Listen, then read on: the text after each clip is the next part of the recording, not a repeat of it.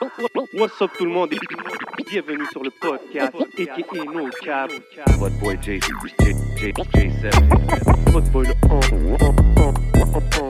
podcast. What up, what up, y'all? C'est votre boy J7. Vous savez déjà dans le rap game, tout le monde veut savoir, il est où le beef? C'est qui contre qui le beef? Qu'est-ce qui se passe avec le beef à Montréal? Mais le seul beef qu'il faut checker, c'est ici. Boucherie Le Classico, 3334 Jean Talon Est. They got everything you need. Tu veux ton steak pour ton barbecue? Tu veux de la viande pour ton ragoût? Yo, il y a même des sandwichs smoke meat. Smoke meat halal garanti? Damn, it's going down, man. Boucherie Le Classico, come check them out. So, on est de retour pour un nouvel épisode. Yes, sir. Vous savez déjà comment ça se passe. On est en direct du Hidden Showroom. So, si vous voulez des lunettes, des vraies lunettes, composez le 514-802-2222 et prenez votre rendez-vous. Holla my boy Lunettes, man. You know the motto. Everything you see is for sale. Et bien sûr, vous voyez nos yeux, vous voyez l'ambiance, vous savez déjà comment ça se passe. Big shout out à la famille de Smoke Signals Kanisatake. Oui, big shout out Smoke Signals. You know they got us right every week. Shout out to the day ones. Yes, sir. Hey, hey, hey, vous savez déjà comment ça se passe. You already know what we do, man. Week in and week out. Chaque semaine ici au podcast, des gros guests, mon bro. Dis-leur. Cette semaine, on s'en va derrière les tables tournantes. Of course. Je parle de. On a un créateur de vibe dans la maison. Ouh. Un scratch specialist. Toi-même, tu sais. Un directeur artistique. Fact. un des top DJ de la ville de Montréal. Je parle du seul et unique DJ Kenji dans la maison. What up, Yeah, bro? mon bro? Hey, hey, hey, hey, hey, hey. Finalement. Merci les gars, merci pour la présentation. Yeah, Ça fait plaisir, mon bro. Bienvenue à l'émission, man. Merci les Ça, gars. ça fait longtemps, tu sais, comme on, on se parle souvent de DJ, de ci, ça, puis ton nom était toujours là, puis j'étais comme, I think now's the right time, là, tu. Fait que c'est, dope de, ta- de m'asseoir avec toi, surtout pour ça. T'es un gars quand même occupé, tu sais, quand je dis euh, top DJ dans, dans l'intro, c'est parce que t'es partout dans la ville, man. Tu mixes combien de soirs semaine? Je fais 5 soirs par semaine. Cinq soirs? Shit, puis ça, c'est. Je suis sûr que tu pourrais pousser ça à 6, 7 si tu veux, right? Ouais, je pourrais faire 7 par semaine. Ben, à un moment donné, euh, je faisais, euh, ben, lorsque je suis arrivé ici, lorsque je suis revenu ici, je faisais euh, une semaine sur deux. Pendant une semaine, je faisais 6 soirs sur 7. Et l'autre semaine, je faisais 7 soirs sur 7. Damn! OK, 13, 13 sur 14, genre. Voilà, c'est ça. Je faisais, j'ai fait ça pendant, pendant à peu près un an. Puis à un moment donné, ben, j'ai plus voulu me poser. J'ai plus voulu me poser là, je fais juste 5 soirs semaine.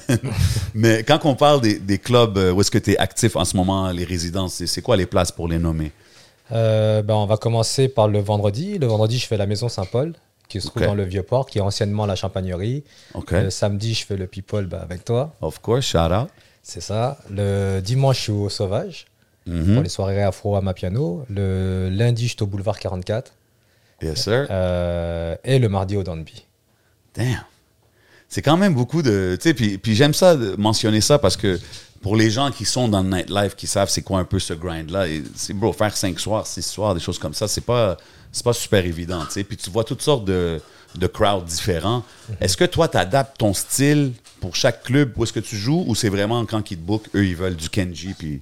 Non, bien sûr. Ben, en fait, moi, ce que j'aime, et puis c'est vrai que les, bookings que je prends, c'est euh, sélectif aussi de ma part, dans le sens où euh, à la Maison Saint-Paul, par exemple, c'est plus. euh, bah, déjà, c'est un resto-club, Ouais. c'est plus un restaurant. Euh, donc, c'est plus une ambiance. En plus, c'est dans le Vieux-Port, donc c'est une ambiance euh, house. Euh. Après, quand la partie club part, ben, je m'adapte par rapport à la clientèle qui est là-bas, donc je mets un peu de tout. Euh, mais ça reste, la ligne conductrice reste quand même house. Je peux aussi balancer du afro, latino, etc. C'est des choses qui sont dansantes, du top 40 par exemple aussi. Le samedi avec toi, c'est au people. Bon, bah, c'est tout le monde connaît la formule. hein. C'est plus. Ah, vas-y, euh, break it down Ah pour ouais, les gens qui regardent, les gens qui Ouais, savent pas. non, regarde, on, on- on va se lâcher le samedi. C'est les gens, ils viennent, ils veulent un vibe, ils veulent chanter, ils veulent danser. Donc on va dire c'est. euh, mais je me reconnais bien le samedi parce que c'est, pour être honnête avec vous, c'est ce que j'aime en fait. Donc c'est vraiment de la musique urbaine, c'est hip-hop, euh, afrobeat et puis euh, tu sais des fois quand je vois, tu sais il y a, il y a des amis à moi, il y a des Algériens, des Marocains, des Tunisiens, je- Ouais. je, drop un peu d'oriental, donc tu sais c'est- ça dépend du vibe en fait, je m'adapte. Mais on va dire c'est plus euh, c'est plus urbain. Euh, et les gens qui viennent sont vraiment là pour danser, pour. euh, Mais c'est ça que je trouve dope de ton style, justement, parce que exactement ça. Tu sais, comme j'ai mentionné dans une autre émission qu'on a fait le show de Distinct. J'avais hosté le show, puis tu étais là, évidemment. Puis comme, c'est un crowd complètement différent que l'audience qui est là pour Niska, par exemple. tu Ouais, comprends? vrai, ouais. Puis moi, tu me dis, OK, J-Check, là, je veux faire un set arabe, 15-20 minutes. Je suis comme, ah ouais? Puis tu drops des bangers que même moi, je suis comme, oh yo, c'était quelle celle-là? tu sais, puis, puis ça marche, puis le crowd is into it. tu sais? Fait que, t'as-tu toujours eu ce love pour tous les styles de musique ou c'est c'est venu avec le temps? Ça, comment que- Non, ben, pour, euh, pour revenir un petit peu à, à mon historique, Ouais. Euh, parce que beaucoup de gens me demandent aussi, et ce qui est étonnant en ce moment, c'est que bon, c'est vrai que l'afro est vraiment à la mode avec l'arrivée de la Mapiano, etc. Et puis c'est vrai que je choque énormément de, personnes, de clients qui sont euh, dans des places où je mixe, comme par exemple le dimanche afro à Mapiano ou des fois le samedi au, People ou même dans d'autres places où tu vois, il y a des gens qui sont là et puis je drop des beats, euh, je, drop du nigérien, je drop de, de l'afro, tu sais, je peux aller dans du amapiano, des, des trucs plus du Congo, tu vois, Ouais. de Ndombolo, des trucs comme ça à l'ancienne, tu vois. Et puis les gens sont choqués, ils me disent, mais attends, le gars il est asiatique, il nous drop des trucs Ouais, comme ouais, c'est ça. Qu'est-ce qui se passe? Bro, beaucoup de monde ne comprennent pas, là, Kenji, l'histoire derrière. Là. Mais l'histoire, c'est que, bon, moi, en fait, à- à- je suis né au Vietnam. À 4 ans, j'ai immigré en France. Donc, lorsque je suis arrivé en France, euh, ben, à l'époque, on nous mettait dans des, dans des HLM, en fait. C'est dans des quartiers, bon, c'est comme tu arrives, tu es immigrant, forcément, tu pas trop d'argent. Ouais. Et puis, euh, euh, le système français a quand même des, des, des- des aides sociaux. Il te place dans des HLM, c'est dans des, des, des bâtiments avec tout le monde, on va dire. Et puis, dans ces quartiers-là, bon, on va dire, on était, on était une minorité, on était la seule famille asiatique. Parmi, euh, tu sais, j'ai grandi avec des Africains, tu sais, des Congolais, Sénégal, euh, Ouais. des Algériens, des Marocains, etc. Donc, euh, en grandissant avec eux, ben, c'est comme ça que tu te bâtis une culture. Donc, Il n'y a euh, pas eu, t'as pas eu de, de, de, de misère growing up, exemple, que tu étais le seul asiatique dans le crew ou tout le monde t'a Ben, embrace? franchement, honnêtement, je l'ai vraiment pas ressenti. Parce que nice. lorsque je suis arrivé en France, c'est comme je te dis, arrivé à l'âge de 4-5 ans. C'est encore petit, donc euh, tu sais, tu, tu, tu sais, tu connais pas tout ça. C'est Ouais, les- mais je la, parle, discrimination, tu sais, tu tu sais, tu t'es pas au courant de ça. Toi, toi, toi, tout ce que tu veux, c'est c'est de t'amuser avec les autres enfants qui sont là. Il y a un ballon de foot, tu vas jouer au foot avec eux. Tu, petit, petit à petit, tu grandis avec eux. Tu connais les parents. C'est c'est un échange de un Fait que échange t'as vraiment grandi dans le mix là, de tout Voilà, ça. c'est ça. C'est tu, tu bouffes avec eux, tu bouffes la même bouffe qu'eux. euh, eux, ils viennent chez toi, ils bouffent la même bouffe, etc. Et puis forcément, tu découvres aussi la musique en grandissant. Tu découvres ce que eux ils écoutent. Et moi, c'est comme ça que j'ai découvert euh, ben, les sons que le rail, on va dire le, c'est toute la toute euh, toute l'afro, euh, toute la palette afro à l'époque. euh, c'était beaucoup de musique, c'est congolaise par exemple, Kofi Ouais. Olomide, tout ça, c'était à la mode. Extra Musica, etc. C'est allé dans des dans des, dans des fêtes, c'était des après-midi. C'est les gars, ils venaient, les DJs avaient leur vinyle, et puis quand ils mettaient des, des musiques de chez eux, c'était des cassettes. Ah ouais. Et moi, c'est comme ça que j'ai découvert Kofi Olomide, euh, Extra Musica, etc. Shit, OK. Et après, voilà, après même, il y a même les, les, les Antillais avec le zouk, etc. Bah, ici, tu as les Haïtiens avec le compas, mais en France, il y a beaucoup d'Antillais. Donc Ouais. moi, j'ai découvert le, le, le dancehall, le zouk, grâce à eux. Fait que ça, c'était tout growing up, euh, juste en étant entouré de tous ces vibes-là. Exactement, ouais. Mais à quel moment que tu étais comme, OK, man, le, le rap, ou, tu sais, je sais pas, c'est à quel âge que tu as décidé de dire que je veux vraiment comme. Ouais. Mais est-ce que c'était déjà, est-ce que, pardon te couper, Ouais, est-ce que le DJing était un peu ta première discipline dans le hip-hop ou bien est-ce que tu as essayé de faire du rap avant? Est-ce que tu as fait peut-être du- de la danse? Non, même pas. Bah, tu vois, ce qui est bien, c'est qu'en grandissant dans, dans des quartiers comme ça, c'est sûr, quand tu es issu d'un quartier, il y a tout qui va avec. C'est-à-dire qu'on sait tous que, euh, malgré tout, c'est- il y a des bonnes choses comme des mauvaises choses. C'est- Il y a beaucoup de violence, il y, a des- c'est- il y, a, il y a de la concurrence entre les quartiers, euh, de la drogue, etc. Donc, euh, c'est quand tu es adolescent, tu es confronté à tout ça. Mais ce qui est bien, euh, ce qui était bien à ce moment-là, moi j'ai grandi dans le 95, à Sergi exactement. Shout out le 9-5, you already know. C'est ça. je le dis souvent dans le micro, mais il fallait que je le dise. Vas-y. Donc, mais bon, c'est un peu partout, tu sais, dans tous les départements, c'est pareil. Donc, ils mettent en place dans chaque quartier, on appelle ça des, des MJC, des maisons de quartier. Moi, à mon époque, ça s'appelait comme ça. Et puis, euh, il y avait des, pro- des programmes culturels pour les jeunes, pour encadrer les jeunes, pour les, euh, pour les écarter de la violence. Donc, tu avais beaucoup d'activités, tu avais beaucoup de sport. Les jeunes, ils, avaient accès au foot, au basket, il y avait plein de trucs. Tu avais des activités bah, comme de la danse. Et euh, c'est vrai que on a grandi dans le hip-hop grâce à ça. Parce que moi, je faisais du sport et tout. Je jouais, je jouais au foot, au basket avec, avec mes amis. Mais euh, j'allais aussi voir les activités. euh, tu sais, il y avait des activités mixtes. Il y avait des gars qui rappaient, il y, avait des gars qui dansaient. Tu sais, j'ai essayé de, de rapper et tout, mais j'étais complètement nul, donc euh, j'ai lâché l'affaire. Oh shit, ok, attends, Kenji a déjà drop des bars, c'est déjà ça- arrivé. Ça m'a pris une nuit, j'ai arrêté. J'ai dit, ok, t'es pas fait pour ça. Si un moment donné, je laisse le micro comme ça, ça se peut-tu? Que t'es Ouais. comme, ah, Jay, il est pas là ce soir. J'ai essayé de danser un peu, mais euh, après une semaine, j'ai lâché. Et puis finalement, voilà, je suis resté au platine. Puis ça, c'était avec quoi? Disons, c'était quoi euh, le era musical dans ce temps-là? Tu sais, exemple, quand tu parles de quand tu as commencé sur les tables tournantes. Bah, dans ce, dans ce temps-là, je t'avoue que euh, à l'époque, j'ai acheté quasiment tous les albums qui sortaient euh, à la Fnac. C'est c'est comme euh, Virgin ou euh, c'est Ok. c'est comparable à, à- HMV. HMV, voilà, c'est c'est ça exactement. Je cherchais le, je cherchais le nom, c'est comparable à HMV, mais c'est, je me rappelle, j'avais tous les albums de IAM quand ils sortaient leur album, l'école du micro d'argent, les albums de NTM.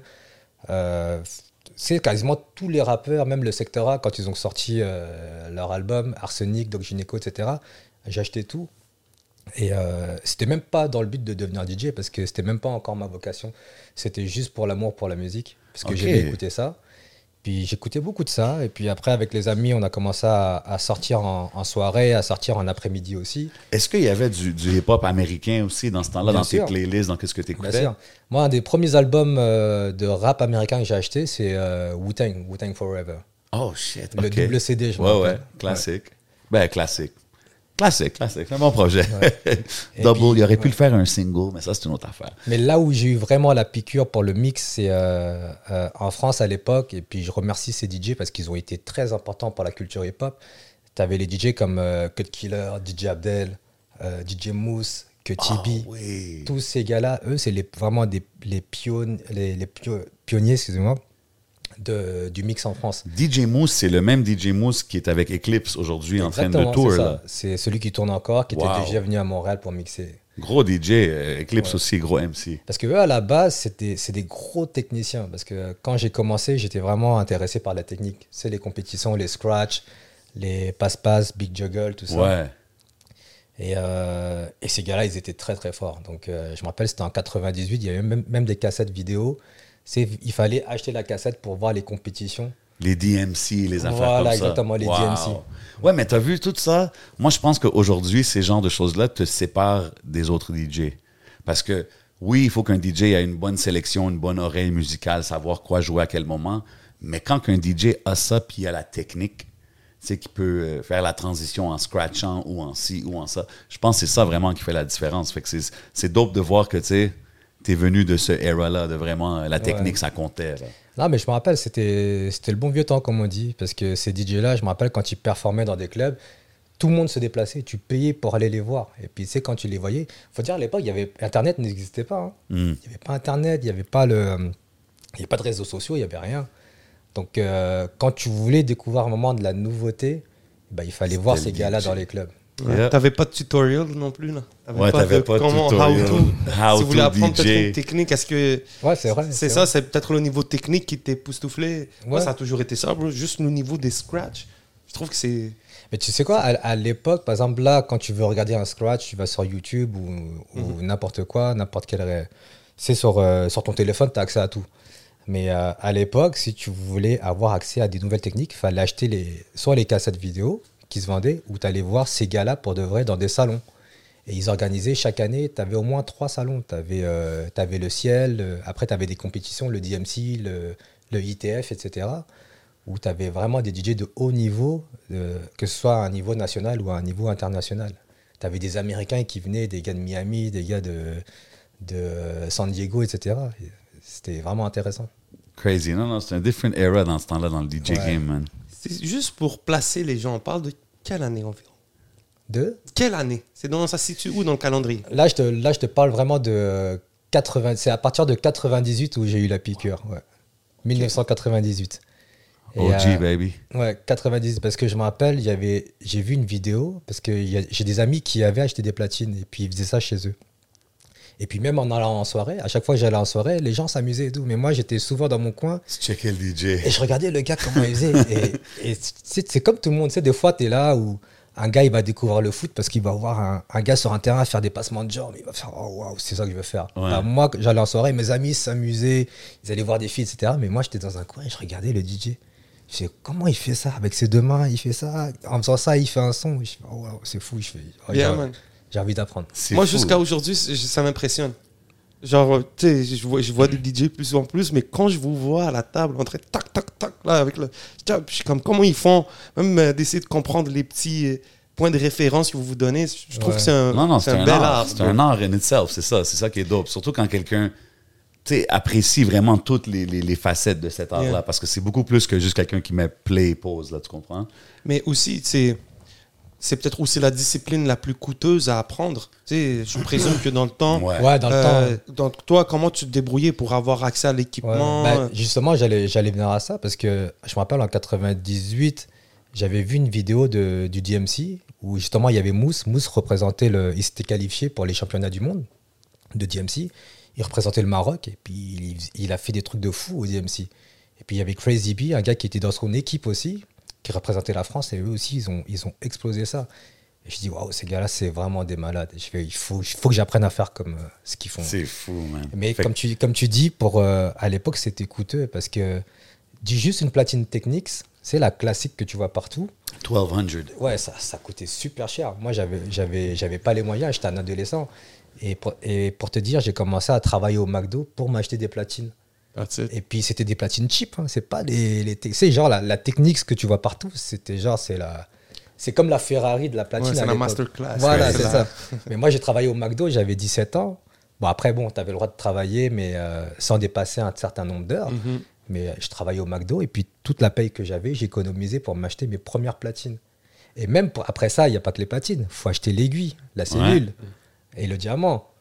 Ça aussi, ça coûte de l'argent. Mais et oui, après oui. ça, mais tu fais quoi? Il faut des vinyles. Bah ouais, c'est ça, c'est cher. moi, les vinyles, pour te dire, il fallait que j'aille à, à Paris, à Châtelet, pour les acheter. Et moi, j'habitais à Cergy, RER-A.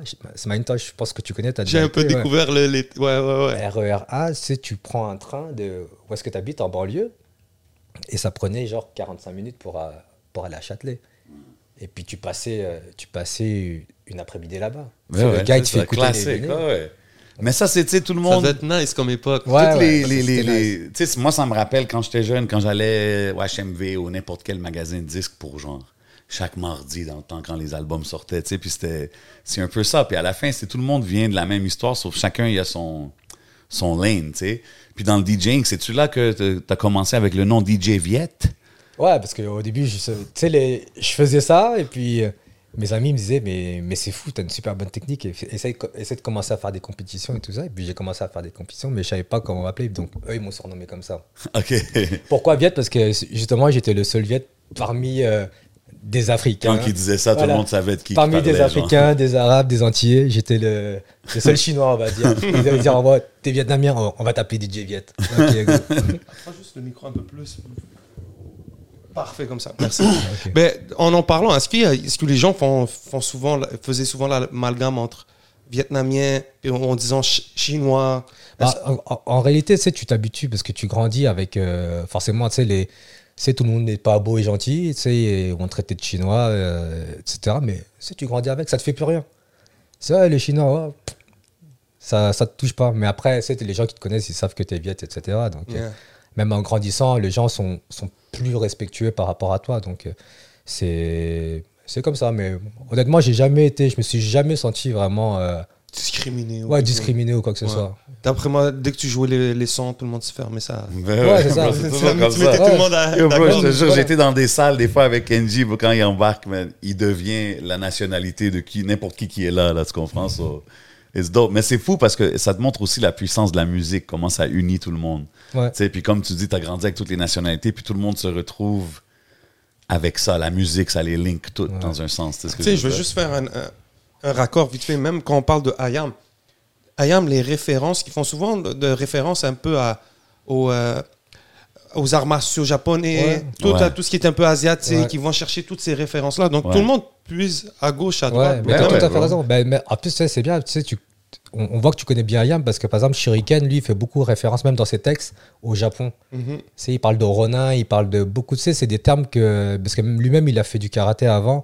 Il parle de beaucoup de choses comme ça dans ses textes. Euh, et Akhenaton, lui, il va te parler plus de- de- des choses de l'Italie.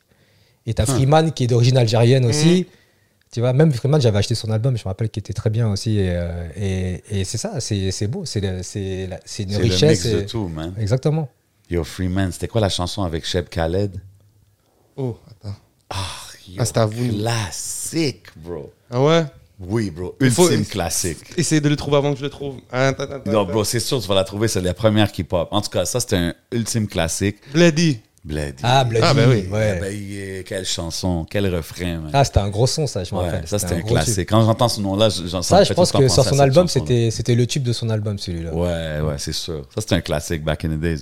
Fait que là, tu commences, t'es, t'es, t'es DJ. C'était quoi les premiers gigs? Est-ce que c'était dans des clubs? Est-ce que c'était de...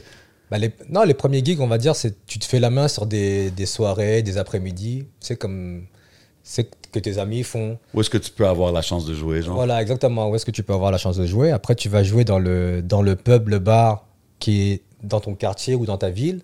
Après ça, bah, grâce à des, des promoteurs ou des gens qui organisent des soirées, tu commences à aller sur Paris. Parce que, c'est oublie pas que tu habites en banlieue, 95, 92, 93 ou 91, c'est- c'est c'est- c'est la même chose. Quand tu arrives à Paris, c'est genre, c'est le luxe. Donc, à partir du moment où tu arrives à Paris, là, tu commences à, avoir de la visibilité, tu te fais un nom. Donc, il y, a déjà- y a des gens qui te spotent, ils te remarquent, OK, bah viens, euh, je suis soit promoteur dans tel club à Paris, ou euh, bah, c'est carrément le, propriétaire de club. Donc, euh, petit à petit, ben, je me suis fait comme ça. Donc, j'ai commencé à mixer en banlieue, puis je suis arrivé sur Paris. Et bah, après ça, bon, là, j'étais jeune, donc à ce moment-là, il bah, fallait que je passe mes examens. Et je me rappelle avoir dit à, à ma mère, je- à un moment, je lui ai dit, je- c'est, là, maman, c'est vraiment sérieux, je veux faire ça de ma vie.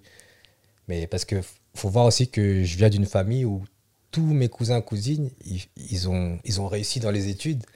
Et euh, Ils ont tous des jobs ils, ont, stables. ils ont une voie tracée, tu vois. Ouais. Genre, ma cousine, elle, est, euh, elle habitait en Suisse, elle est, elle est experte comptable. Mon autre cousin, c'est pareil, c'est des experts comptables. Euh, ma cousine, qui a deux ans de moins que moi, elle est avocate au barreau de Paris. Oh shit, OK. Donc, euh, Toi, t'es comme, yo, je vais être DJ. ouais, moi, je suis là, je dis, ok, ouais, je vais DJ. Ma mère m'a dit, elle m'a dit, regarde, elle m'a dit, moi, ce que je veux que tu fasses, c'est que, elle m'a dit, je veux que tu aimes ton métier. Wow. Donc elle a dit, mais par contre, je veux que tu aies tes diplômes. Elle a dit, passe tes diplômes. Une fois que tu es diplômé, tu vas pouvoir faire ce que tu veux. Donc j'ai dit, ok maman. Donc j'ai étudié, j'ai eu mes diplômes. Après ça, j'ai dit, ok, maintenant, je m'en vais en école professionnelle. Donc je suis parti euh, deux ans en, en formation à, à Lyon. Et à Lyon, je suis passé pro. T'as, t'as, t'as- t'as- été le premier de classe ou quelque chose là-bas, right? Ouais, c'est ça. Bah, en fait, ben, on, va, on va pas dire que j'ai triché parce que j'ai fait ça dans les règles de l'art. Parce que euh, quand je suis arrivé à Lyon, tu sais, t'as des gens de partout. Ils viennent de- du, du sud, de l'ouest, du nord de la France, etc. Tu t'as plein de. T'as comme des sélections. Donc, euh, moi, lorsque je suis arrivé, ça faisait. je me rappelle plus, mais ça faisait au moins trois ans, deux ou trois ans que je faisais des squash, je faisais des compétitions déjà. Je mixais déjà en club. Donc, tout ça, je Mais ouais, connaissais. t'es prêt. J'étais déjà prêt, en fait. T'as déjà vu le côté pratique, c'était juste Ouais. un peu le côté théorique, euh, certains Ouais. trucs. ouais. Et puis lorsque tu passes les tests, tu as, des, euh, bah, t'as des évaluateurs. Et puis même dans ces évaluateurs-là, tu as des gars. euh, t'as- je me rappelle à l'époque, il y avait euh, Wilfried Debez qui, est qui était le président du DMC. OK, quand même. c'est vraiment les. non, c'est c'est du lourd. hein. C'était les, les grosses compétitions DJ. Et tous les gars qui étaient là-bas, ça rigolait pas. Tu avais Fun Radio, tu avais Énergie, tu avais toutes les grosses radios euh, de France qui étaient là. Euh, tu avais le Club Med, tu avais plein de. En fait, tu avais des, des- des recruteurs. Ouais. C'est un peu comme dans le sport, tu vois. Gerba hein. la fidèle. ouais, c'est ça. C'est- un peu comme, euh, comme dans le sport où tu as des gars qui sont là pour, euh, pour repérer les, les, les rookies. Et euh, donc, forcément, ben, j'étais sélectionné. Donc, ils m'ont dit bon, Ok, bon, c'est bon, vous êtes pris. Donc, vous avez passé deux ans de formation euh, à Lyon pour passer pro. Et pendant que tu fais ta formation, tu es en contrat avec une autre entreprise aussi. Ah ouais, hein? on parle comme- de passer pro DJ, truc son, c'est quoi passer Ouais, pro en, exactement en fait, tu as, en fait, as l'option euh, DJ Pro Ok, et tu as C'est l'option. vraiment des écoles de DJ. là. ok. Ah non, non, c'est structuré, c'est carré. Hein. Ah, je savais En- pas que ça ah oui, existait. hein. en France, c'est. Comme ici, il n'y a rien de ça. En là. France, c'est carré. Ben, je sais pas. Ben là, il y a shout out Clean Cut, shout out tout le monde qui donne des cours, qui font, mais comme Là, tu me parles d'il y a longtemps, là, que... Ouais, moi je te parle de ça, de, c'était en 2001. Waouh. Année 2001, année 2001-2002, ouais. Puis beaucoup de DJ passaient par ça, ce processus-là, là, genre. Bah, y a, à chaque fois, il y avait beaucoup de monde en sélection et puis c'est pas tout le monde qui était pris. Et euh, d'ailleurs, ça s'appelle l'AMS, euh, l'UCPA AMS à Lyon. Aujourd'hui, ils ont ouvert euh, trois écoles. T'en as une à Lyon, une à Poitiers et une dans le sud de la France. Huh. Mais pour te dire comment c'était sérieux, c'est que tes profs, c'était que des gars, des gars quasiment pro experts dans leur domaine. Par exemple, on avait des cours d'animation et tu avais J-Style, il s'appelle Style MC. Il- lui, c'était l'animateur de Fun Radio. Donc c'est des pros. Ça vois. fait des... ouais, ouais. Tu avais Wilfried Debes, comme je dis, qui est président du DMC. Nous, euh, nos, nos profs de scratch, c'était des, des gars comme euh, DJ Get Down, DJ Hill. Tu n'avais que des gros noms. C'est des vrais gars qui, qui font des Qui ont fait compétitions. ces grosses compétitions-là. Ouais, ouais. C'était Crazy. des masterclass à l'époque. Ouais, c'est ça. Et, puis, et puis, par exemple, regarde, en cours de house, par exemple, en mix house, bah, t'avais t'as- c'est vraiment ça. Il y avait des cours house, des Ah cours ouais. de... Ah ouais. genre, t'avais des classes, on va dire, c'est comme si tu étais dans cette salle-là et tu as plein de cabines. Et le prof, il est au milieu. Et dans chaque cabine, forcément, tu as, des des équipements de DJ. Et puis, euh, on va dire, disons que je ne me rappelle plus exactement, mais disons qu'on est 10 par classe, et ben, tu as 10 cabines, et puis le prof, il écoute, il appuie sur un bouton, et puis il peut, écouter ce que le gars il est en train de faire. OK. S'il fallait que maintenant, tu, vois un DJ là, tu vas dans une salle, tu vois un DJ performer, c'est quoi les trois points sur lesquels tu vas te fixer le plus pour déterminer si c'est un bon DJ ou pas Bah déjà, euh, déjà sa, sa playlist. Puis euh, même au niveau de ses transitions, s'il n'y a rien qui me qui dérange mon oreille, c'est-à-dire que le gars il mixe bien. Mais c'est je suis pas là, c'est je suis pas le gars qui va arriver en soirée et qui va écouter tout ce que le DJ va faire pour trouver l'erreur qu'il a fait. Non, au contraire, c'est moi, je vais dans une soirée, déjà je mixe cinq soirs par semaine, je vais pas m'amuser à écouter si euh, Non, mais disons par exemple, tu es là, tu es un prof. Disons, Ouais, c'est ouais, pro- pour les, pour les qui Kenji. regardent, là, qui veulent savoir, là, là. Puis je me dis, bon, il faut que j'impressionne Kenji, Zerma. Euh, c'est quoi les trois points que je dois travailler pour être sûr d'au moins respecter certains codes? Playlist, transition. Ouais, voilà, c'est ça. Playlist, il faut quand même euh, un minimum de technique, donc les transitions. Après, c'est- je suis pas le gars exigeant qui va te demander à ce que tu fasses des gros scratchs de fou. C'est tant que la transition elle est correcte, c'est bon. Mais, euh, mais après, il y a d'autres paramètres qui rentrent en, en- en jeu. C'est euh, si le gars arrive à lire son crowd, c'est-à-dire que s'il arrive à deviner, ah, est-ce que sur ça, ça danse? Est-ce que les gens ils dansent euh, sur ce style de musique? Est-ce que là, je sens que je vais commencer à les perdre? Ok, il faut que je change. Mais bon, Tellement ça, important, man. ça, on va dire, c'est euh, tu peux pas l'avoir tout de suite. Ça, c'est tu, tu l'acquiers grâce à l'expérience au fil du temps. À l'école, on peut pas vraiment te montrer comment chauffer un certain public, à part si tu prends tous les professeurs disant que tu nous fais, fais nous danser. Ouais. Mais c'est ça, ça doit être la Alors, en pratique. fait, l'é- l'école va te donner les outils pour arriver à ça. C'est-à-dire que ils vont te mettre un, un prof de scratch, comme tu dis, un prof de mix qui va t'apprendre à faire des transitions dans tous les styles de musique. Ils vont te donner un, un prof de house, ils vont te mettre un prof de hip-hop, et, euh, et petit à petit, tu vas apprendre comme ça. Et, euh, et, pour- et ça va même t'étonner, on, va- on avait même des cours de- d'expression scénique, des, des cours de, de, Arrête. de sophrologie. Je savais même pas ce que c'était, moi, la quoi, sophrologie? I C'est don't quoi? know, bro. C'est genre, euh, c'est pour t'apprendre à gérer ton stress, à respirer, à. Ah, ouais. Si jamais tu paniques devant, un- devant une foule ou. euh, tu sais, des fois, ça, ça peut arriver. Ouais, ouais, 100%. Il y a toujours des bad trips Ouais. qui peuvent arriver, là. Tu sais, des fois, tu es prêt, mais je sais pas, tu sais, tu arrives, en show, la lumière s'allume. Assis tu ou vois le- debout, le patient apprend à se détendre, à libérer les tensions musculaires grâce à des exercices de relaxation dynamique. Le Tu travail vois, thérapeutique commence. Sophrologie. La sophrologie, tu vois. On avait des cours de sophro. Pour te dire tellement que l'école était bien structurée. Damn. Ah, Ok, yo, tu me fais comprendre, là, Kenji, là, comme comment que Kenji, c'est un glitch dans le Matrix, là, tu sais. Tout ce Ah, qu'il fait est calculé. Ah mais je te dis, moi, de- moi, la première fois que je suis arrivé en cours de, de sophrologie, c'était tellement drôle parce que personne ne savait ce que c'était, tu vois. Donc on est arrivé, nous, on, on s'est dit, ok, on va, on va apprendre quelque chose qui a un rapport avec le mix. Donc non, là, c'était c'était une madame. Euh, Il y avait des tapis par terre, comme pour faire du yoga. Elle a dit, allez, tout le monde s'allonge par terre. On s'est tous allongés par terre. Elle a dit, maintenant, vous respirez. Et euh, elle a dit, vous fermez les yeux, imaginez qu'il y a des sapins autour de vous. Hein? On s'est dit, what the fuck? Voilà, c'était ça. t'es comme, ils sont où les vinyles? Mais c'était de la visualisation maintenant. Sapin, t'es au Canada. Voilà, c'est ça. C'est ouais, le destin, voilà. Mais euh, ouais, tout ça. Est-ce que ça a été, est-ce que c'est utile au final? Mais franchement, il y a, il y a des moments où euh, c'est sûr dans ma vie où j'étais stressé, mais euh, ben, peut-être qu'inconsciemment ça a été utile parce que tu sais, il y a des fois où je devais performer, où j'étais stressé parce que même à l'époque, il y a des problèmes, le vinyle, la cellule, elle marche pas, etc. Il y a le monde. Toi, en plus, je me rappelle, j'avais performé une fois aux, aux Deux Alpes avec, euh, j'avais un double contrat. J'étais recruté par MCM et, euh, et euh, Europe 2. Et, Je sais euh, pas c'est quoi, mais ça sonne grave Oh ouais, hein. c'est- des grosses radios. euh, C'était des grosses radios en France, ouais. Bah, MCM, euh, tu connaissais, c'est- il y a MCM Africa, MCM. Ah, je sais pas si c'était connu aussi. Non, moi, je pense C'est comme, euh, c'est comme MTV en fait. Ah, ok. Ok, ok. ok. Mais euh, t'en as, t'as t'as MCM Africa, MCM hip hop, rap, MCM. euh, Ok, sick. c'est pour les Antilles, etc. Et euh, à l'époque, j'étais en contrat avec MCM et j'étais sur les deux Alpes. Et c'était- dis-toi que c'était la première fois que je performais après Cut Killer. Sick. Donc, sais, Cut Killer qui ça, était. c'est télévisé, légende. c'est quoi? Ouais, Cut Killer qui était une légende. Moi, imagine, j'étais un jeune, je venais de commencer, j'étais en école de DJ et j'allais passer pro. C'est comme si toi, t'es là, tu, tu joues au foot et puis euh, T'as t'arrives. Messi, là. Ouais, T'es en ouais. MLS, frère, et là, t'as ouais, Messi. voilà. Non, même pas, t'es en centre de formation et puis euh, t'arrives, il y a Messi. euh, Wow.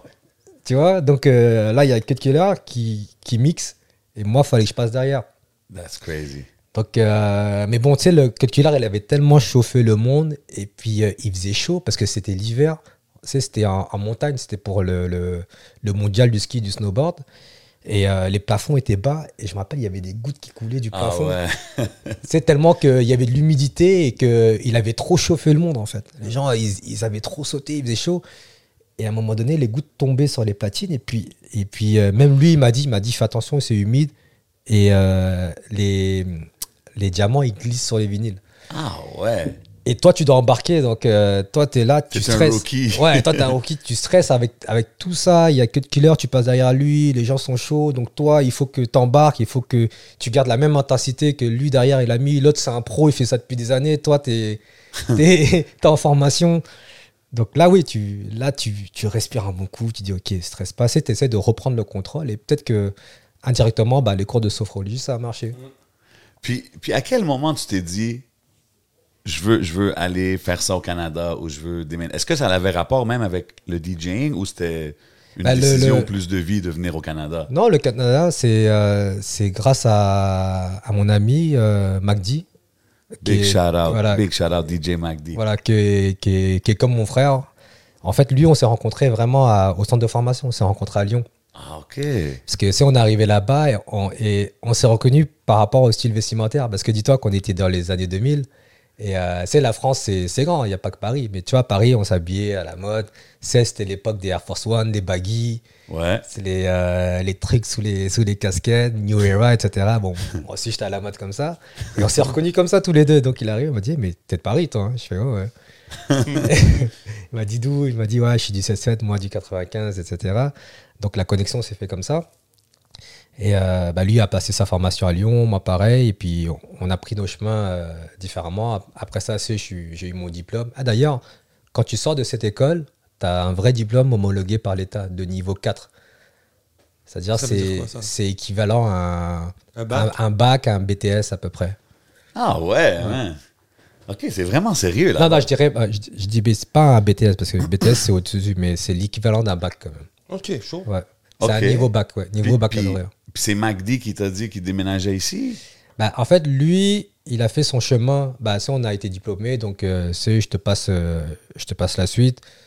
Moi, je suis parti mixer un peu partout, c'est en Europe, Grèce, Tunisie, etc. Shit. C'est, j'ai fait, euh, Festival Urban Peace.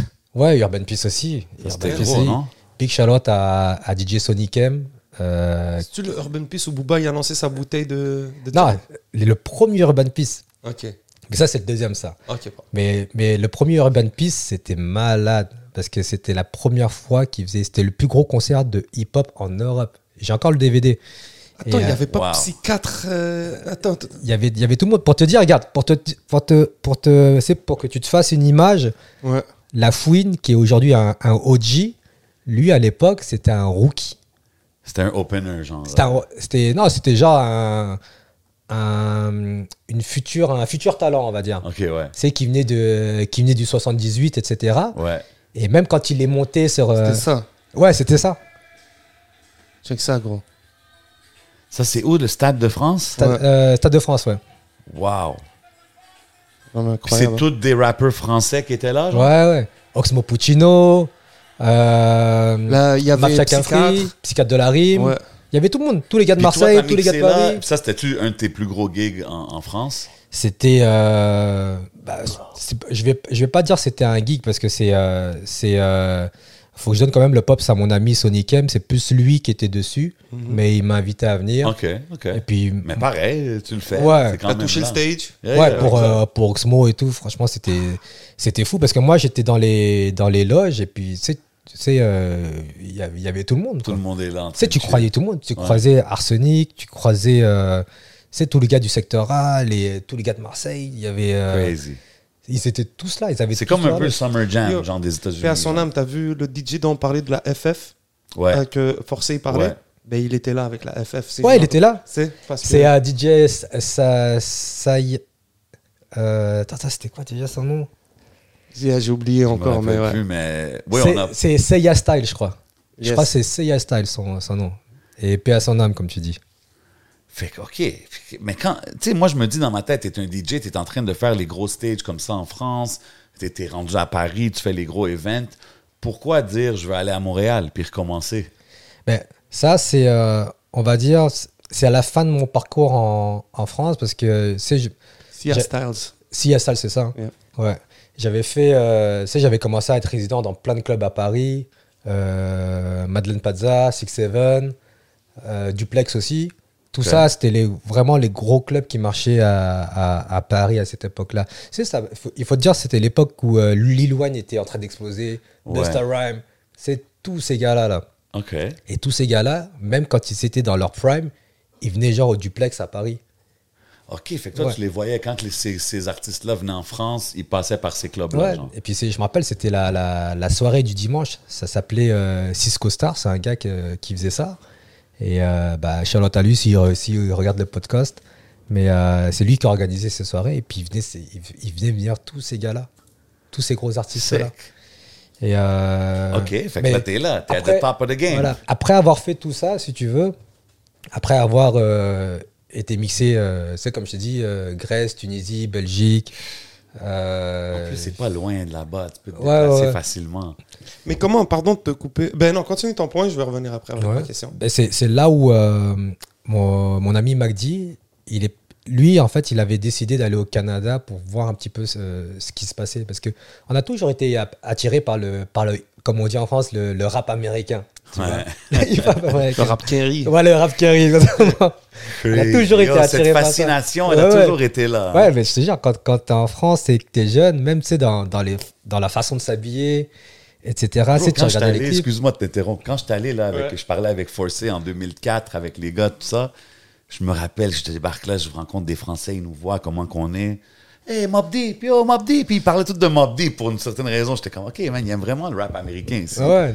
Là, t'avais- en France, tu avais une, fan- une fascination pour le, pour le rap américain. OK. Fait Et puis, que euh, vous, c'était vraiment en mode découverte, genre. ouais, c'est ça. Ben, d'a- D'abord, MacD, il est arrivé ici. Je crois, lui, qu'il a immigré en 2007.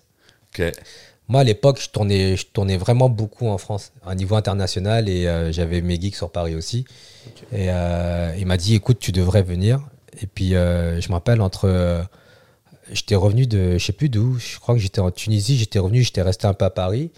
Et euh, je suis parti, je lui ai fait une surprise. J'ai pris un billet comme ça. Je suis venu juste 4 jours à Montréal.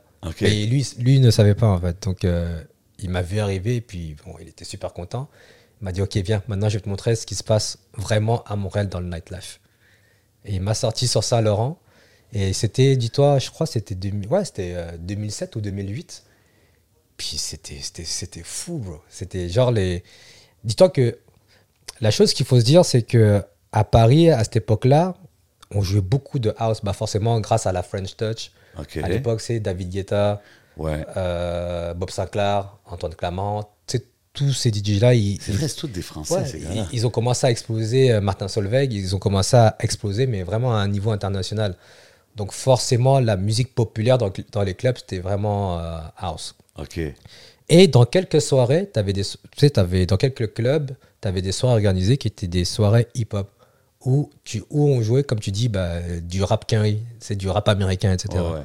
Mais c'est, quand tu arrives dans une soirée comme ça, c'est malade, c'est fou pour toi. Et moi, quand je suis arrivé à Montréal, tous les clubs, ils jouaient des sons comme ça. Je me dis, mais attends, c'est, c'est quoi ça? Je fais, c'est ici que j'ai envie d'être. Ah ouais. Donc, je suis parti juste 4 jours à Montréal, juste pour aller euh, visiter MacD. Et en rentrant en France, là, ça m'a fait réfléchir. Je me suis dit, regarde. Mais je t'avoue que j'étais, j'étais bien en France. hein. Tu sais, j'avais, euh, j'étais confortable. Ouais. J'ai- Je voyageais, j'allais mixer, j'avais mes geeks aussi C'est quand bien. même un risque, là, faire ce Ouais, c'est un, c'est un gros risque. Parce qu'il fallait que je lâche tout pour euh, venir à Montréal et tout recommencer. Donc, j'ai dit, tu sais quoi? J'ai quand même les bons contacts. J'ai dit, je vais essayer. Je vais partir un an. Si jamais ça ne marche pas, je peux revenir et puis je vais relancer mes contacts. C'est- Ouais, vais- c'est toujours là. ouais, je vais remarcher pareil. C'était qui les premiers DJ que tu avais vus ici à Montréal? Est-ce que, de, pardon de te couper, vas-y. est-ce que depuis ce temps-là, t'es ici, c'est ça? Ou T'as dû Euh, repartir encore une fois? Non, depuis, bah, je suis arrivé ici, j'ai fait mon visa parce que ça prend du temps. Tu sais, j'ai fait ma demande de visa. Je suis, réussi- je suis arrivé ici en, en 2010. Euh, donc, j'ai commencé à travailler, faire des petits jobs. Je travaillais à foutre le cœur, mais j'ai vraiment aimé mon expérience. J'ai trouvé ça vraiment cool parce que euh, ça m'a fait découvrir vraiment la culture euh, canadienne montréalaise Ouais. entre les francophones, les anglophones. Tu sais, c'était Ouais. cool. Et puis les gars, ils faisaient du basket, ils m'expliquaient un petit peu comment ça marchait. Tout le monde a été chill. Pour de vrai, je, je regrette vraiment pas d'avoir. euh, et puis je suis vraiment content d'être passé par là. Et puis euh, à la fin de mon année, il fallait que je renouvelle mon visa. Donc euh, là, j'ai renouvelé encore avec euh, Foot le Cœur pendant un an et demi. Puis là, j'ai commencé à mixer dans les clubs. J'ai commencé à me faire repérer. Euh, ben, François, que tu connais, ben, lui m'a repéré dans, un de mes premiers clubs où j'ai mixé, dans un bar qui s'appelle le Lobby Bar. Ouais. Donc une, wow. une oui. fois que... Et puis, Shalat a DJ Zou aussi, c'est lui qui m'a donné mon premier gig. Oh, wow, OK. Et euh, après ça, ben, il m'a référé, à- il m'a référé à François qui m'avait mixé. Donc lui m'a recruté, m'a recruté au, au Rouge. Et après ça, petit à petit, ben, j'ai mixé un petit peu partout. Et, euh, et, euh, il est arrivé un moment où mon visa a expiré. Donc moi, j'ai dit, ah non, je suis trop bien ici. Je ne veux pas retourner en France. Ouais, ouais, ça. Donc, Comme beaucoup de Français, Voilà. entre autres. Ah, ça dépend. Il y en a qui, qui vivent une mauvaise expérience et d'autres qui aiment ça. Ça dépend. OK. C'est quoi le genre de mauvaise expérience que tu peux vivre en tant que Français à Montréal?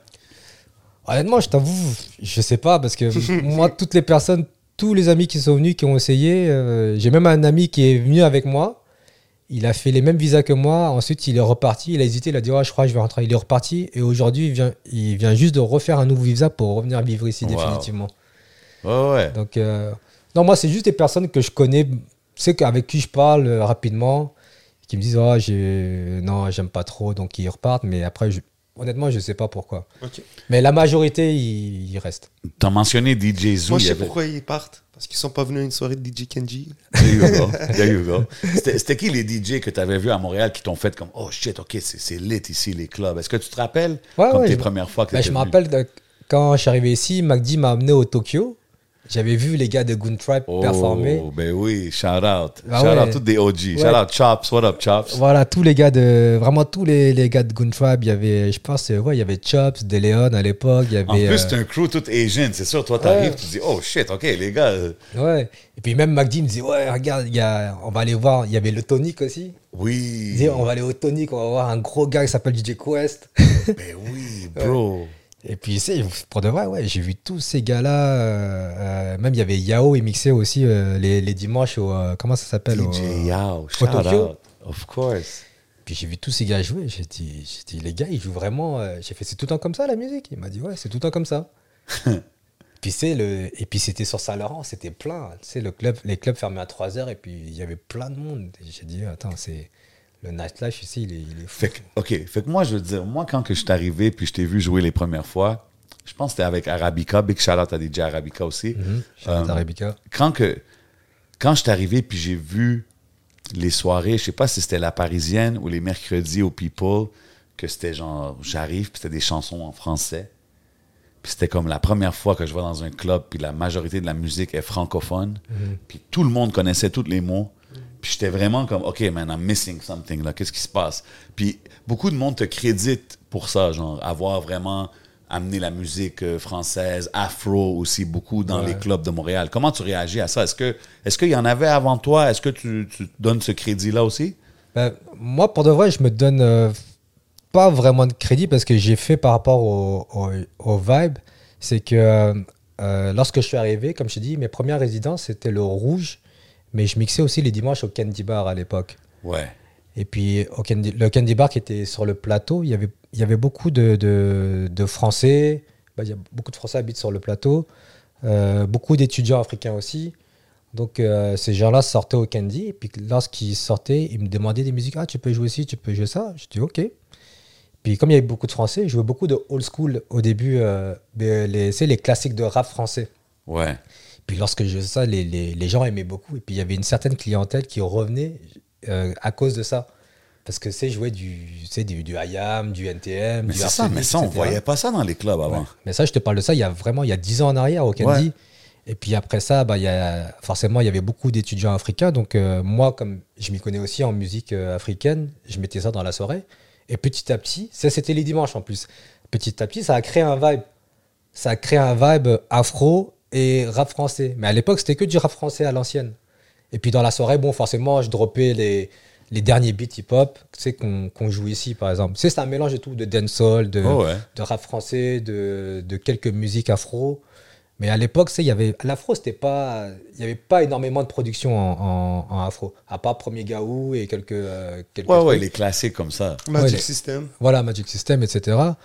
Euh, après ça, ben, les. Bro, euh, parce que moi, je te dis, moi, j'ai été dans, dans, dans l'univers euh, de club, de nightlife de Montréal Mhm. depuis tu sais, beaucoup d'années aussi. Puis, à un moment donné, j'ai vu un shift dans le style de musique. Comme, tu sais, même des DJ anglophones que je connais qui sont comme, OK, j'ai besoin d'avoir la musique française. C'est quoi qui bombe comme musique? Puis, tu sais, Mhm. Ouais. c'est- vraiment après les soirées comme La Parisienne, les mercredis comme ça au People. J'ai- J'ai vraiment vu un shift dans le nightlife. Maybe I'm wrong. Si je suis wrong, corrigez-moi, mais... Ben, qu'est-ce- ouais. Moi, moi, je pense que c'est ça, là. Moi, je pense que ça, c'était un point J'ai mon point là-dessus, mais j'aimerais Ouais. bien entendre Kenji. Ah, en parler. ok. Bah, ce, ce qui s'est passé, c'est que euh, ça a démarré, on va dire, plus ou moins. ben, L'idée que j'ai eue, ça, a com- ça a commencé au Candy. Après ça, bon, je pense que beaucoup de gens sont au courant, mais vu que j'ai abusé des, j'ai abusé des visas, je me suis fait attraper. Oh, J'avais plus le droit de rester sur le sol canadien, mais euh, j'aimais trop le Canada, donc je suis resté. je me suis fait attraper, donc ils m'ont renvoyé. euh, je, me suis je me suis fait expulser un an. Donc euh, pendant mes un an, je me suis dit, bon, qu'est-ce que je vais faire? J'ai voyagé un peu partout. Je suis parti au Vietnam, je suis, j'ai resté en France, je suis sorti beaucoup sur Paris. Je suis même parti à Abu Dhabi et, et à Dubaï, voir mon ami DJ Slim qui est à Dubaï et qui mixe Shout à- out Slim. sur Abu Dhabi aussi, Charlotte Slim. Et euh, j'ai vraiment vu le, le, le, le- la mode musicale qui arrivait. OK. À l'époque, tu avais MHD qui arrivait en force avec son afro-trap. Ouais. Euh, les Français, Booba, il commençait à, à- Il avait sorti Validé. ouais. c'est- validés. Voilà. dans ces- OK, ouais. Yeah, Validé, c'est à l'époque où je t'ai connu, en fait. Parce que moi, la, moi, la première fois que je t'ai vu, Jay, quand on s'est connu, c'était chez DJ Kenji. Ouais, je me Je venais rappelle. pour Salimo, Mhm. avec Salimo, Ouais. pour enregistrer Ah, un truc c'est vrai. Parisienne. pour la Parisienne. Ouais, ouais, ouais. Et c'était environ dans toute cette période-là. Ouais, c'est vrai. je me Donc c'est rappelle. vraiment là que j'ai appris à te connaître, Kenji, Ouais. puis J7. Puis t'avais ton le délire de, bah, de ton projet La Parisienne. Ouais, la parisienne, c'est ça. C'est ça, so- so- Ouais.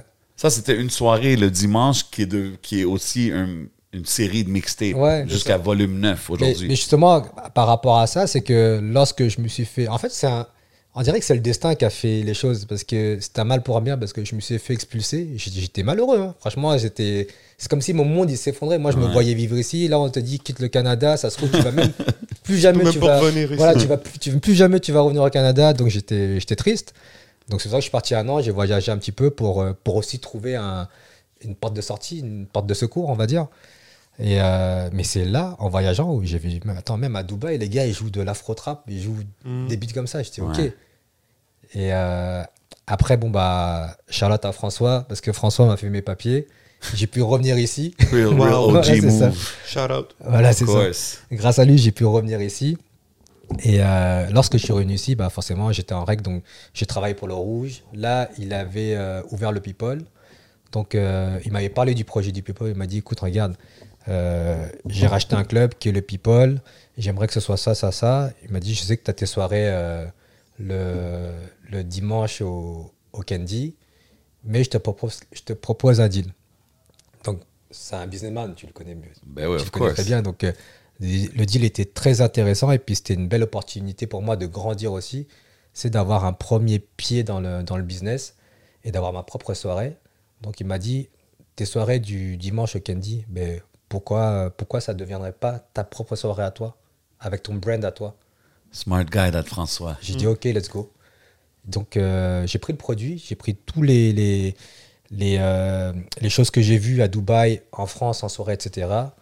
Puis je me suis dit, regarde, on va amener ça, on va essayer, on va voir si ça marche ou pas. Euh, j'ai lancé la, la soirée La Parisienne au People. Et puis c'est le concept, c'était ça, c'était rap français, un mélange de rap français, de afrobeat, de hip-hop, de dancehall. Et puis euh, bon bah ça, c'est la formule de tous les clubs aujourd'hui à Montréal. ça. Et puis ça a marché, ça a marché. Et puis, euh, je, suis, euh, je suis vraiment content parce que pour te dire que c'est quand je repense, c'est là, euh, même samedi, lorsque j'ai mixé au, au Rouge slash Ouais. People, Ouais. il y a des anciens clients qui sortaient avant au People dans le Vieux-Port qui sont revenus. Wow. Et non, non, même- c'est dope, ça. Et même eux, ils m'ont dit, regarde, il m'a dit, les, les, honnêtement, les meilleures soirées que j'ai passées, c'est- c'était, c'était à la Parisienne au People. Tout le monde allait là. GSP, j'ai vu tout le monde à, à la Parisienne. Oyongo qui joue pour le Cameroun. Oui, oui. Drogba. Oui, Ouais, yo, tout le monde a passé par ces soirées-là. Même les mixtapes. Yo, c'est vrai qu'il y avait des joueurs des Canadiens euh, qui étaient, qui étaient fans des mixtapes La Parisienne. Ouais, puis, c'est. euh, euh, c'est, euh, euh, comment il s'appelle? C'est. Gallagher, c'était ça? non, c'était pas Gallagher, c'est. Euh, Ch- Chalnu, quelque chose comme ça? Attends. Galchenia? Euh, ouais, ouais. Galchenyuk, Ga- Alex Galchenyuk. Voilà, c'est Galchenyuk. Exact. Oh, yeah. Galchenyuk. Ah ouais, lui, c'était un fan C'était des un petit mixtapes. youngin en plus, Ouais, c'était un youngin. Bah, Ouais. big, euh, big à Galchenyuk. Bah, tu sais ben quoi, oui, je vais. Parce que. On a perdu tous nos jeunes joueurs des Canadiens à Oh, cause de Kenji, bro. Parce que au lieu d'aller faire leur pratique, alors Les gars, ils ils chiller avec Kenji. Non, mais c'est fou parce que tout ce que je me rappelle, tu sais, tu me dis, ah yo, c'est- cette personne-là m'a holler ça. Puis j'étais comme, damn, man, ça se passe. Puis ça, ça te montre l'impact que ça a eu. Puis moi, j'ai vu beaucoup, euh, je veux pas dire c'était leur père, là, mais il y a beaucoup de DJ qui sont venus après que qui ont adopté ce style-là. C'est ce que je veux dire. Puis euh, c'est cool à voir maintenant comment que la scène elle a développé. Puis it's, it's Ouais. amazing to see. Mais moi, je me rappelle les premières fois que j'ai vu ces genres de vibes-là, où est-ce que c'était vraiment la musique francophone et tout, le- le- la Parisie. C'était vraiment la Mais moi, pour de vrai, je suis, je suis content parce que euh, indirectement, je suis vraiment fier de, de- d'indirectement être impliqué dans, dans, dans la culture ici. Parce Mhm. que, tu sais, je suis venu ici pour ça. Et puis, tu sais, c'est faut que tu t'intègres aussi. Et, euh, Quand t'es arrivé, est-ce que l'accent québécois t'a, t'a, t'a mess up un peu? C'était bah, difficile pour ouais, toi? c'est- Non, je comprenais, mais il y avait des mots que je comprenais pas. Mais après, petit à petit, ton oreille s'habitue.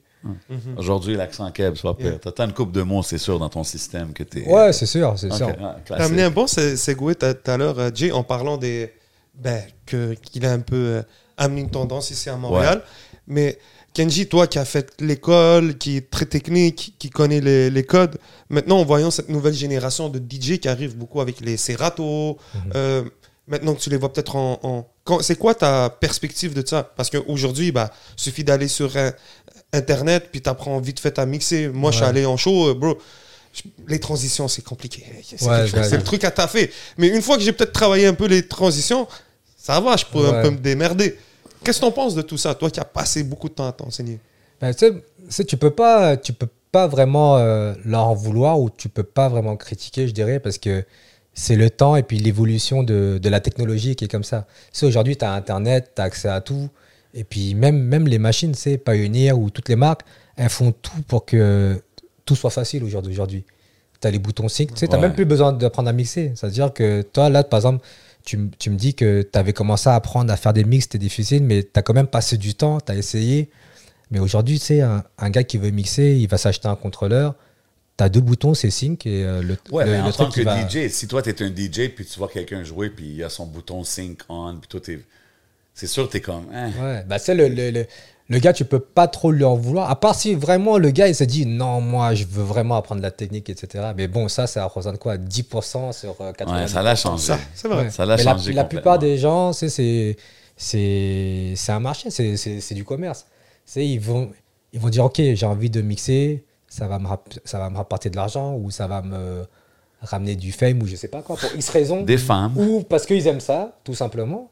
Euh, je vais acheter un contrôleur et puis le contrôleur va va faire euh, va rendre les choses vraiment Ça fait la job. Ça fait la job. C'est fou. Puis, puis tu sais, tantôt, tu as dit, tu t'es. Tu t'es. hein, hein, t'es rentré dans la culture montréalaise, québécoise, canadienne. Euh, puis, tu sais, c'est cool que tu as mentionné aussi l'affaire de Salimo parce que moi, je me rappelle, je trouvais ça dope qu'il y ait un artiste local sur son projet. Quelque chose que tu fais quand Non, mais même. même sur- sur, euh, sur, euh, sur toutes les mixtapes de la Parisienne, j'ai Ouais. toujours mis un artiste de Montréalais. Ouais. Par exemple, le- la première non, parce que c'était le, le premier projet. Mais la Parisienne 2, je me rappelle, on avait mis, je me rappelle plus de son nom, mais c'était un artiste africain, béninois. Euh, sa chanson, c'était Molo Molo, je me rappelle. Ah a- oui, je me rappelle ce track-là. Ouais, on avait mis aussi euh, Ricky J, tu te rappelles? Ben oui, shout out. Ricky J qui avait fait un feat avec euh, l'agent Slim. Oui. Sur la 3, on avait mis euh, T'inquiète pas de Enima. Ouais. Sur la 4, on a, c'est sur la 4. Ben en fait, j'ai beaucoup mis Salimo sur mes mixtapes, mais Salimo, on l'a mis sur la 4, euh, même sur la 5. Et il y en a une sur la 4 ou la 5 où il y avait. comment il s'appelle? Euh, Easy S. Yeah. Oui. Ouais, il y avait Shout out. Easy S aussi, ouais. Puis je prends un fit de l'instant pour te remercier parce que moi, j'ai trava- je travaille avec Salimo, je l'aide et tout dans ses trucs. Ouais. Puis t'as toujours été là pour le supporter, bro. Genre Kenji, t'as toujours été là. Genre euh, même, euh, t'étais pas obligé des fois. Ouais. Tu sais, tu sais, de faire, il y a des gens qui venaient ici en ville, envoyer Kenji, yo, Salimo, essaie de faire des trucs. Puis pour un jeune artiste, ça change des trucs. Ouais, tu sais, d'avoir juste un 100%, OG des fois bro. comme Ouais. une personne un peu on top qui. Moi, moi, mais- ouais, ça en tout cas, merci, mais moi, je, fon- tout- je fonctionne toujours au feeling. Ouais. Tu sais, Salimo, je m'appelle, je l'avais rencontré. C'est fou comment je l'ai je l'ai découvert dans un, un concours. J'étais- tu te rappelles? Pour le truc de. Il y avait You. Il y avait le. Ouais, il y avait le. le, le- attends, c'était qui? Comment il s'appelle le, le- le gars qui gère euh, tous le- les artistes français? Attends. Attends, c'est Dawala. Dawala, voilà, Ouais. c'est ça. C'est Dawala qui est venu. C'était pour quel artiste C'est- encore C'est quoi le groupe de, de rap euh, Section d'assaut C'est voilà, ça, c'est c'était pour Section d'assaut. dans Section d'assaut, Ouais. voilà. Dawala, Ouais. qui était le, le président de. de- Watibé. Watibé, exactement. Donc euh, c'était c'est du lourd quand même, c'est Ah, du costaud là. lourd, bro. Ah, c'est c'est du lourd. Dawala, euh, c'est Watibé, Maître Gims et tout. Maître Gims faisait Ok, partie ouais, de- ouais. Donc euh, bah, il y a plein de chanteurs qui. Après, ils sont tous partis en solo, mais t'as plein de gars connus. hein. Et Dawala était là, était juge pour euh, des artistes locaux qui performaient. Et moi, et moi, je faisais partie du jury avec euh, Dawala. Et puis quand j'ai vu Salimo performer, j'ai fait Ah ouais, non, ce gars-là, il a du talent. Mais Il y a quelque chose. bah, il y avait plein d'artistes qui avaient du talent. Je me rappelle plus malheureusement de leur nom, mais moi, Salimo m'avait marqué parce que j'avais vu que. Tu sais, des fois, tu reconnais le talent. Yeah, yeah. Vu. ce qu'on appelle le hit factor. Voilà.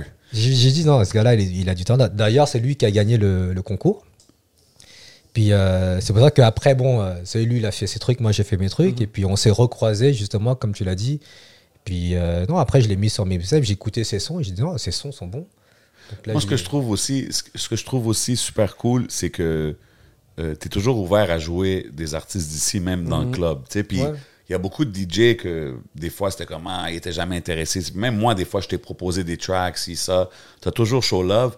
Euh, mais je trouve qu'il y a comme un disconnect. Est-ce que tu es d'accord avec moi que entre les artistes et les DJ, je sais pas, moi, moi, je trouve que. Tu sais, dans le temps, tu allais dans un DJ pool, chercher les chansons. Maintenant, c'est comme vraiment, il faut qu'il te l'envoie ou il faut qu'il y ait quelque chose parce que. En fait, c'est quoi la. Pardon. te- Ouais, vas-y. Ça serait quoi la meilleure façon pour un artiste aujourd'hui de submettre ses tracks à un DJ Ouais. Bah, tu sais, simplement, moi, il y a beaucoup de gens, mais en, même au jour d'aujourd'hui, qui, sait, qui viennent me voir, ils me disent, regarde, je fais, je fais des beats, etc. Moi, comme je dis, je suis toujours ouvert, je leur donne mon email, je dis, bah, envoie-moi ton beat par email. Mais c'est pas un download mon beat sur YouTube pendant que tu mixes, genre, right? Ouais, ouais. Ça, tu peux pas faire ça, là, pour. euh, Bah, c'est, ça, ça, ça dépend des, des, des situations. Tu vois, des fois, Ouais. quand tu es en club. Mais moi, j'essaie de dire aux Ouais. gars de pas faire ça, tu comprends? Ouais, Parce que des fois, les- le gars est en train de mixer, puis c'est comme, oh, bro, euh, joue mon beat, il est fort. C'est comme, bro. Ouais, puis c'est vrai qu'il y a, y a une approche à avoir aussi. Si toi, tu es là, le DJ, dis-toi qu'il est dans son, dans son monde. Il regarde, ce- il regarde euh, le crowd, comment ça réagit. Dans sa tête, il y a plein de choses techniques qui se passent.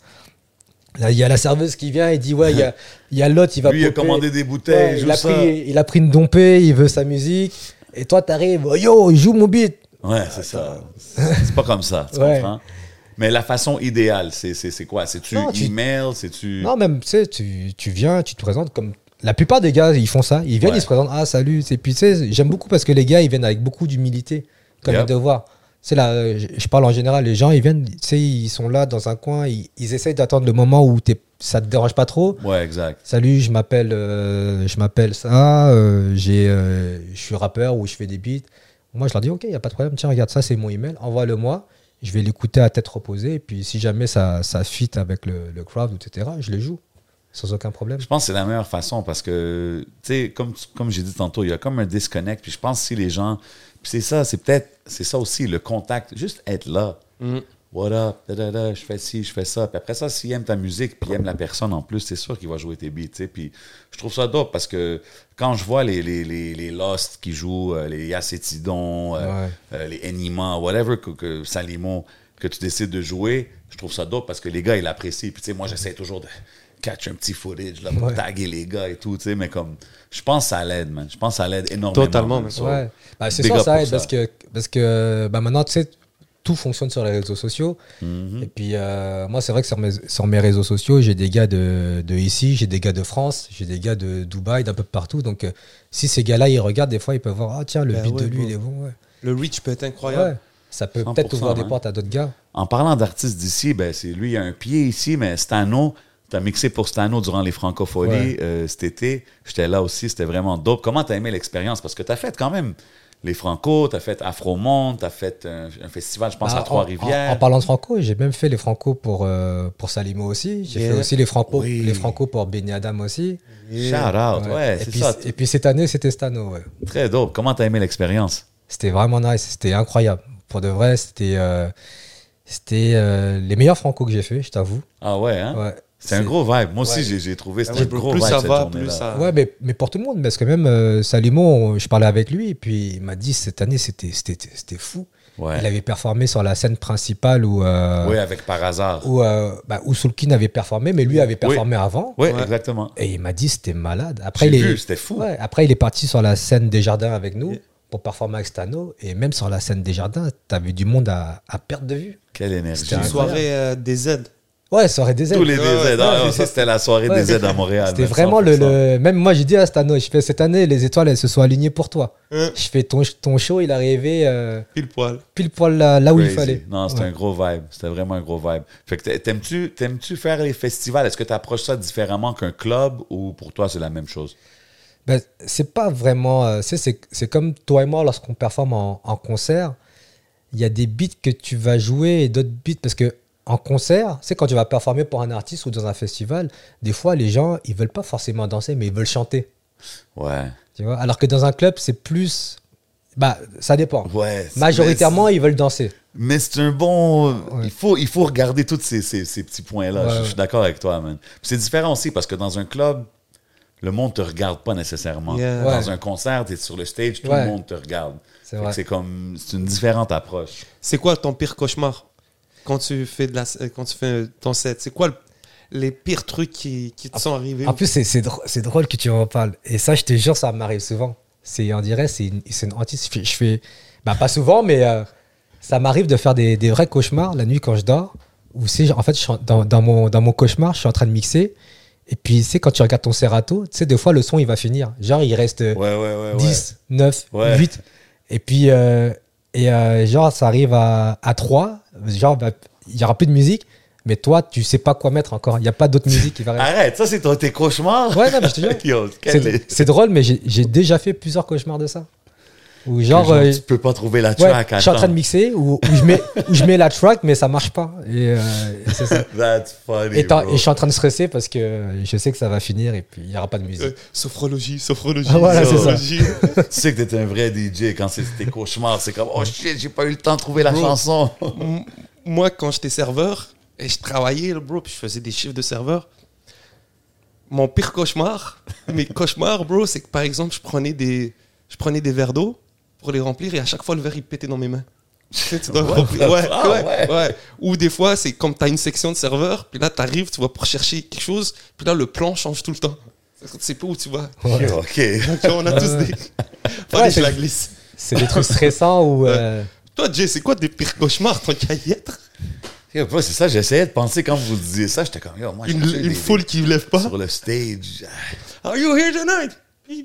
Ouais, I guess, tu sais, I guess. Mais j'ai jamais rêvé, euh, eu des cauchemars de ces genres de choses-là. Mais ouais, ça, c'est sûr, c'est des bad trips. Mais tu sais, comme, à la fin, man, même des choses comme ça, ça va arriver. Puis il faut comme l'accepter. Tu sais, des fois, tu vas arriver dans un gig, puis ça va pas lever. Ouais, Mais ça. toi, il faut que tu fais ce que tu fais d'habitude. Si pour toi, ça a levé les 15 fois avant ça, ben, you do what you gotta do, puis tu continues. Tu sais, ça peut arriver, mais surtout quand tu fais des ouvertures de concerts. Ça, c'est une chose que j'aime travailler avec toi, justement parce que on travaille avec un timing. On sait l'artiste arrive à quelle heure.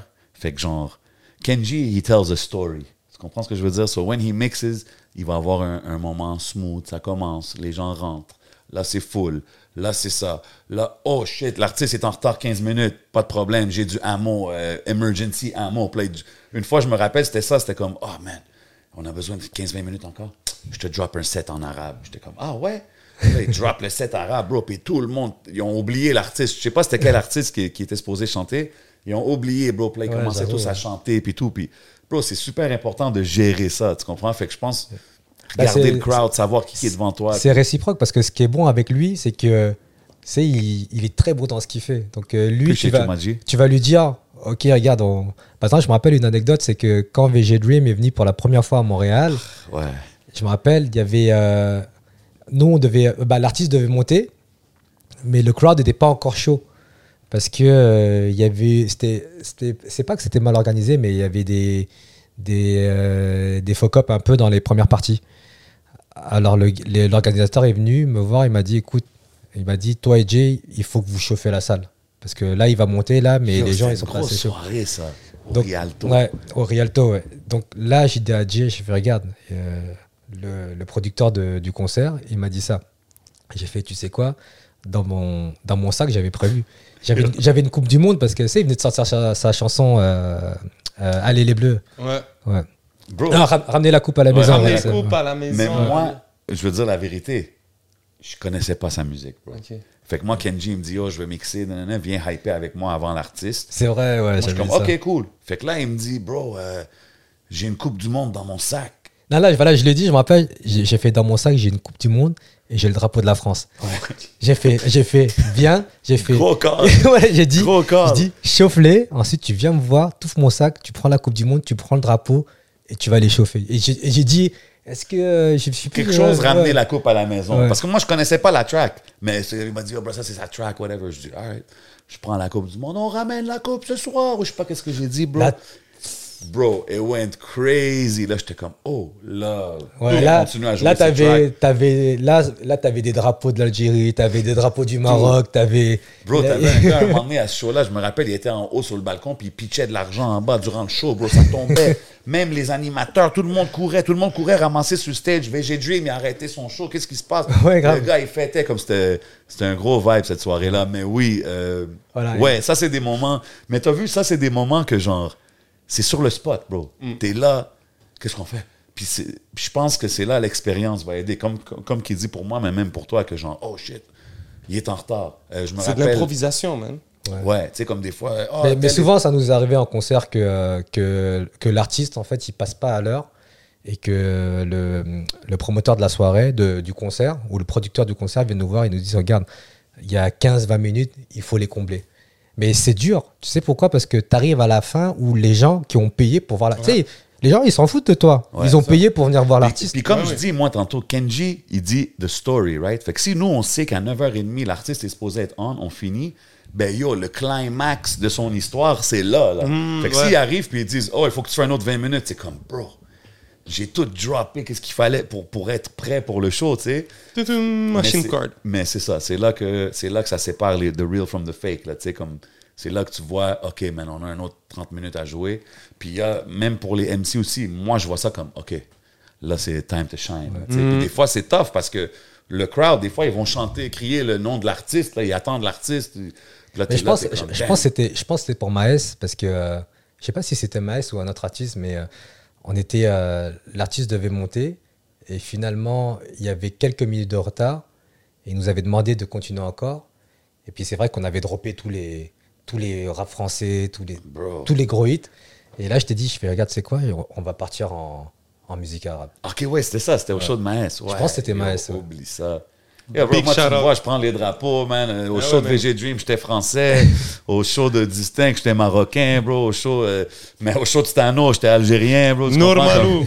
We turn up with the people, c'est vraiment dope. Puis je pense que c'est ça qui fait euh, un bon DJ, man. Être capable d'adapter dans toutes les situations, man. Yes, sir. Y a-tu y a-tu des DJ que tu, tu- que tu écoutes aujourd'hui ou que tu suis, que tu es comme, man, ça, c'est les DJ que je trouve dope à Montréal ou que, que tu apprécies? T'a- je t'avoue que j'écoute pas vraiment ce que j'écoute, c'est beaucoup de, de playlists. Euh, sur plusieurs styles de musique différents. C'est-à-dire que je vais écouter, euh, je vais autant écouter de la, de la house, je vais suivre ce qui se passe en house que ce qui se passe en amapiano, en latino, en, en hip-hop aussi. Mais ça, c'est plus par rapport au, au, au geek que j'ai dans la semaine. OK. Ouais. Mais c'est pas des DJ en particulier que tu Non, vas pour, suivre pour de vrai, c'est même pas euh, volontairement. C'est même, je j'écoute pas trop de, de DJ en ce moment parce que je suis plus focusé sur des styles de musique à la recherche de nouveautés de, de musique qui sort. OK. OK, OK. Yes, Are we, sir. are we good to- Hey, moi, moi, j'ai une question random Ben, avant qu'on bouge au Patreon. frère. Big shout out tout le monde sur le Patreon en Mhm. passant. You know what I'm saying? On arrive. Tous ceux qui veulent les exclusive talks, vous savez c'est où que ça se passe. Mais un petit exclusive talk. euh, je sais que tu es bon aussi dans la musique latine. Tu, tu connais bien ton Latin music. Mhm. D'où qui sont venus les skills de salsa? Ça, c'est, on que- va dire, c'est Parce que moi, j'ai entendu que Young Kenji, c'est une légende sur le dance floor quand ça vient à la salsa et la musique Ouais, cubaine. ça c'est plus, euh, ça vient plus de famille, on va dire. Parce, Ah, que, ok. mes, parce que mes grands-parents étaient des profs de, de danse. Ah, OK. Donc, lorsque j'étais bébé, en grandissant, on va dire de 1 an à, à 4 ans, je les ai vus donner des cours euh, à la maison, puisque euh, on vivait au Vietnam, et puis euh, eux donnaient des cours à plusieurs personnes à la maison. Puis euh, c'était beaucoup de, ouais, c'était beaucoup de, musique c'est de là que les skills, ils viennent. Ouais. Parce que moi, mon cousin, back in the days, il me disait toujours dans les clubs, shout out Big Mears, toujours genre, yo, bro, si tu sais faire de la salsa, tu peux pogner n'importe quelle femme au monde. J'étais comme, ah ouais, puis chaque fois dans le club, on, il y a une femme qui passe, il la prend. Je faisais deux, trois twists. Je suis comme, yo, bro, arrête. Mais en tout cas, c'était juste une anecdote facile, euh, comique qu'il fallait que je mentionne. Puis, euh, euh, ouais, ben c'est ça, man. Yo, big love, big love à tout le monde. That's it. That's my, that's my story, man. That's my story. The salsa story, il fallait que je le mentionne. You know what I mean? Mes petites recherches, il fallait que je les fasse. Encore une fois, mon bro, merci d'être passé, bro. Ben, merci à vous pour Euh, l'invitation. Ça fait plaisir. Sincèrement, j'ai adoré, bro. J'ai appris beaucoup Mais de là, c'est, euh, c'est, fini déjà? Ben, on Ben, a encore un Patreon. on va aller au Ah, Patreon. on a Quelques, ouais. On On, est va- à une heure et quart. Ah, OK. Ah, une heure et quart? Ça passe vite quand même, hein? Yeah, il me ça reste... vite. Ouais, on est à une heure et quart, puis il me reste encore 15 minutes sur ma, ma carte de. We're going to Patreon, Ouais, man. Vous ça. savez déjà, yo. Eh, on, on a mis toutes les affaires. Allez le suivre sur tous les réseaux, man. Hottest DJ in the city. Euh, allez checker ce qu'il fait. Les mixtapes parisiennes, volume 1 à 9. Et les concerts, bien sûr. Shout out Colombe Event. Shout out People. Euh, T'as-tu des derniers shout Ben que ouais, tu vas bro, envoyer aux ben gens oui, avant qu'on dernier mot, si t'as des trucs à dire, n'hésite pas. Bah, dernier mot, je dirais euh, Charlotte à tout le monde qui, euh, qui nous donne du love et qui nous supporte partout où on va. Charlotte à tous les artistes de, de Montréal aussi parce que c'est des gars qui travaillent fort. Euh, Charlotte à tous les gens qui sont dans le domaine de l'événementiel, de l'artiste, de c'est tous les gens qui sont artistes et, euh, et euh, qui sont dans les bars et clubs parce que ça travaille fort. Yes, sir. Vous savez déjà comment qu'on fait, man. Big love encore une fois, mon boy Kenji. Vous savez, on est où? On est au Hidden Showroom. Everything you see is for sale. Big shout out Smoke Signals. They got me flying like an angel. Vous savez, on est où? On s'en va au Patreon. C'est votre boy J7. C'est votre boy le 11. Let's go. Let's get it. Bow.